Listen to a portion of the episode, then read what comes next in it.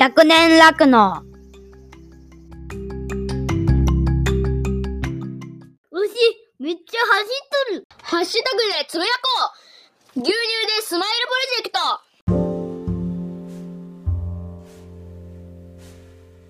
トはい、100年酪農のあおちゃんです。この番組は広島県の日農家出身のあおちゃんが、えー富山県高岡市で第三者継承によってクローバーファームを開業して酪農家になり仲間や牛たちと100年先の日本でも当たり前に酪農が続いていくために考えたりやってみたことを共有する番組です。はい。ということで、えー今日喋っていくのは酪農6選について喋ります、えー千葉県のですねじゅんじゅんさんから酪農6選のバトンをいただきまして今回が189技術目になりますですねで何について喋ってこうかなって思うんですけど結構酪農6選を振られたのが久しぶりだったのもあって結構油断してたんですが酪農6選の趣旨からまず、えー説明していきます。えっと酪農には6選の技術があるということで酪農家が、えーその酪農に関わる技術をリレー方式で紹介していこうっていうような企画です。でこれに関しては消費者の方が聞いてもわからないこともあったり結構マニアックな話があったりするので業界の、えー裏の方の話が聞けるかなと思いますしえー酪農、家同士で言えば、あのー今まで知らなかったことそういった知見に触れる機会にもなったりえー酪農、家の考えに触れる機会にもなったりするので非常に面白い企画かなと思いますただ酪、えー酪農6選ということはだけあってまだ189技術目なのでまだまだ先は長いということで、えーあれなんですけども私がそうですね話していこうと思うのはじゃあはいえっ、とどうしようかな、えー数字に強いんじゃないかってじゅんじゅんさんにも紹介していただいたので数字に絡む酪農の数字に絡む技術について、えー話していきたいと思います。一般的に、えーまず酪農業で言ったら繁殖っていうものですね。えー、と牛っていうのはまず赤ちゃんを産まないと牛乳が出ないし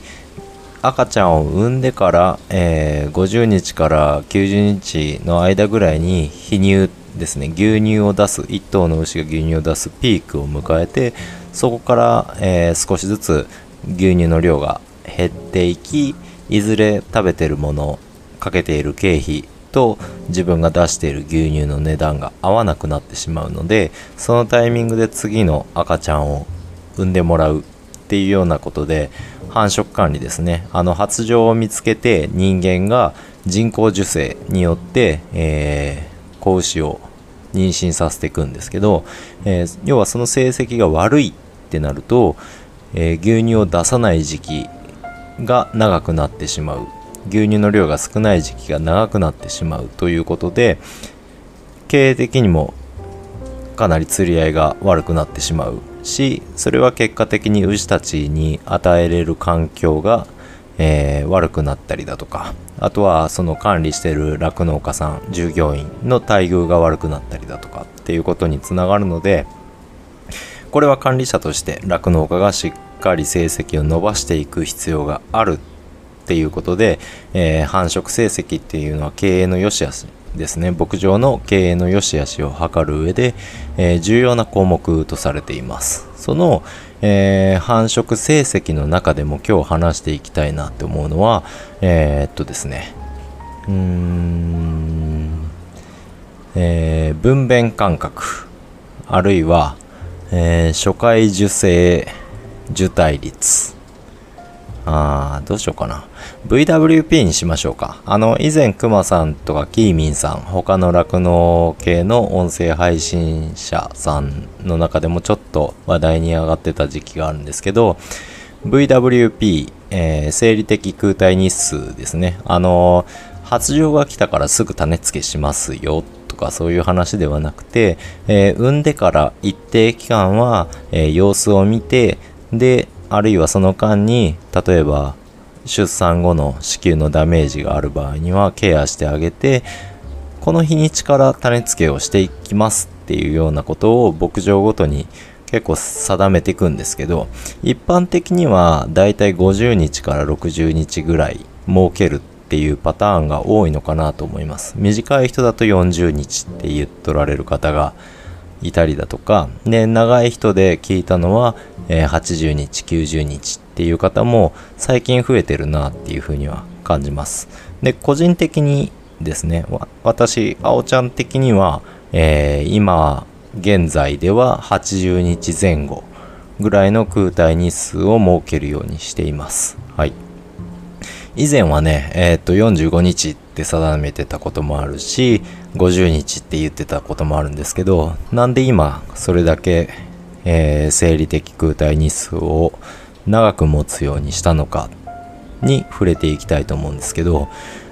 そうですね。あのー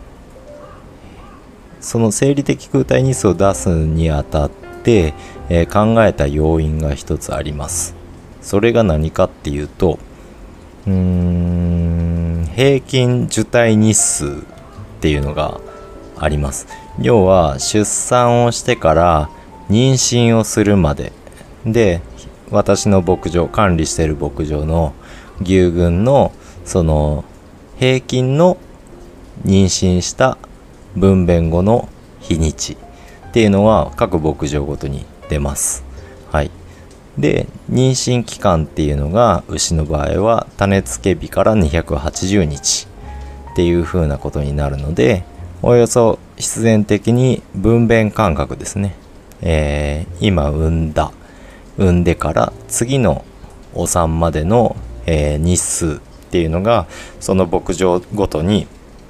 何日かかってます。平均で何日ですっていうのは出てきます。はい。でそれを測る上で、えー重要なのが平均受胎平均受胎日数ですね。はい。それを見た時にあのーあそれの算出の仕方ですね。その平均受胎日数。受胎に要した平均日数か。今いろんなこと言っちゃってますけど、はい、要は産んでからどのタイミング何日後に、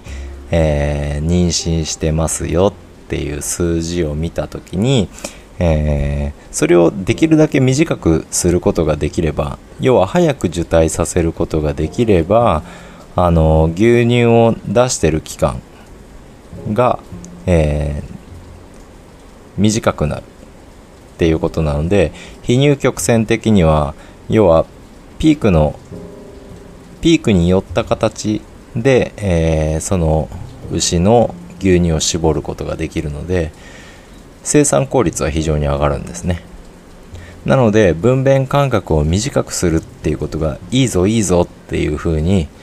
言われてます業界内では。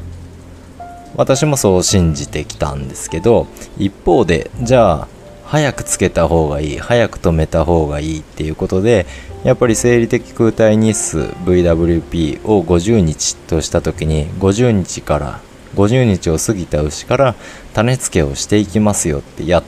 てた時期もあるんですがじゃあそれで本当に短くなるのかっていう話、えー、早くつければ本当に短くなるのっていうことに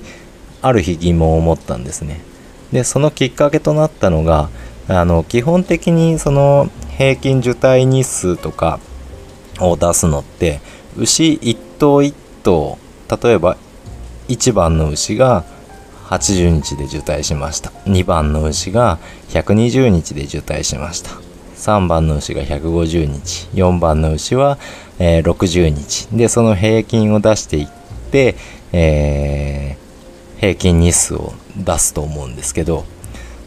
それだとですねあの正確にはどのタイミングでうちの牛群の牛が、種が止まりやすいかどの時期から止まり始めるかっていうことは測れないっていうことに気づいたんです。なので私がやったのは、えー例えば分娩後50日から60日に種付けをして受胎した割合は何パーセント。60日から70日に種付けした牛が何パーセント受胎してるっていうことで、えー10日間隔ごとにあのその日数の、えー範囲の中での受胎率ですね。個体ごとの受胎日から、えー平均の受胎日数を出すのではなくて、えー10日間隔で区切った時にどの日数以降受胎率が上がるかっていうことで数字を出してみたんです。でそれが現実的にその牛群のあの繁殖の能力だと私は思ってます。そういった形で見た時にあの私が管理してる牧場っていうのがおよそやっぱり80日以降から受胎率が上がってくる。っていうような状態がありました。なので生理的空体日数を80日にしたっていうことですね。はい。なので闇雲に種付けをする種付けをしないと種が止まらないから50日からつける。でも本当に50日から60日あなたの牧場ではどれだけの牛が受胎してますか？っていう話なんですよね。それが10%っていう数字だったとしたらどうですか？はいあのつけても止まらない時期に止めてその時期につけた10%の牛が止まることで牛群全体の平均受胎日数っていうのがどれだけ短縮されますかっていうことが見えてきちゃうわけですね。って言ったら数打ち当たるっていうことにもあの費用がかかるので例えばあの精液1本で F1 産ませようとして和牛の種をつけて雑種を作りましょうって言った時もあの今市場で評価されるような種とか買おうと思ったらやっぱ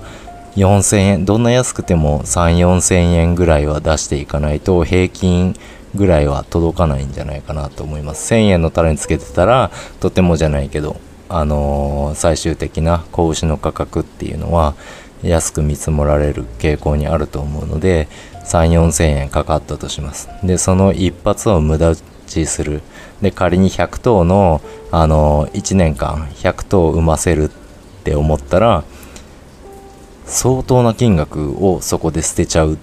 ていうことになりますね。F1 でそれなんで例えば判別精液あるいは ET 受精卵を使うって言えばもっともっと費用はかかっていきます。なので私はそういったことも含めれば分娩間隔を例えば10日短縮するためにそこにそれだけの費用を投じてもそれは回収できないんじゃないかなって思うんですね思ったんですね。はい。なので、あのーじゃあもういっそ割り切って、えーうちの牛群として、えー受胎率が上がってくる80日目以降から種付けをしていきましょうっていうものの見方で VWP を定めるようにしました。なので、あのー今単純に分娩間隔を短くするために VWP を先行して決める。50日にします。40日にします。じゃあそこから種付けし始めれるように子宮の回復を急がないとなりませんっていう形でもう20日30日でフレッシュチェックをしてでもうありとあらゆる技術を使って子宮の回復を図る。でそれが結果的に50日60日つけ過ぎての種付けが受胎してればいいですけどその成果っていうのは本当に実を結んでいますかっていうことをチェックする必要はあると思います。あなたの管理する牛群繁殖管理をしている牛群の本当の受胎率が上がり始めるのは何日ですか？そこを VWP の日付とするせ、えー VWP の期間として定めるっていうことの方が合理的じゃないですか。っていうことですね。だから、えっと平均、えー VWP の定め方ですね。VWP の定め方っていうことをもう一度見直す。はい、科学的に見直す必要がある。で、えーその上で、えー少しでも短くしたいっって思うんであれば80日から止まるようになっていたとしても VWP を70日にして70日からつけ始める。その70日からつけ始めたところの受胎率が上がってくればじゃあ次は60日にするっていうような形で、えーやっていくのが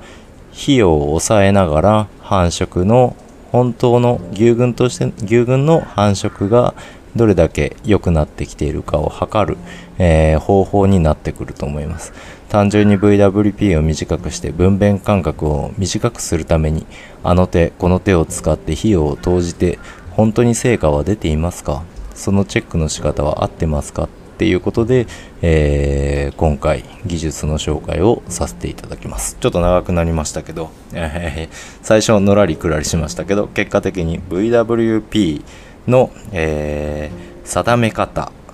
はについて私はこうやってるよっていうことでの紹介です。これを189技術目として、えー今回の配信を終わりたいと思います。と言い残したのが1個あってあのリレー方式なので振る相手を指名しないといけないので指名しますがえっと昨日誕生日だったコバちゃんに振りたいと思います。あの私やってる主に X 上で、えーしきりに言ってたんですけどコバちゃんの誕生日が昨日9月27日でした。でえーその誕生日を迎えられた、えー年を1歳重ねられて、よりリテラシーの高くなった楽して生き抜くラジオ岡山の山の上から毎日欠かさず配信を続けているコバちゃんに、えー190技術目。はい、キリもいいですね。キリのいい、えー、酪農6000、えーリテラシーの高い酪農6000を紹介していただきたいなというふうに思います。コバちゃんよろしくお願いします。ほいじゃあまたね。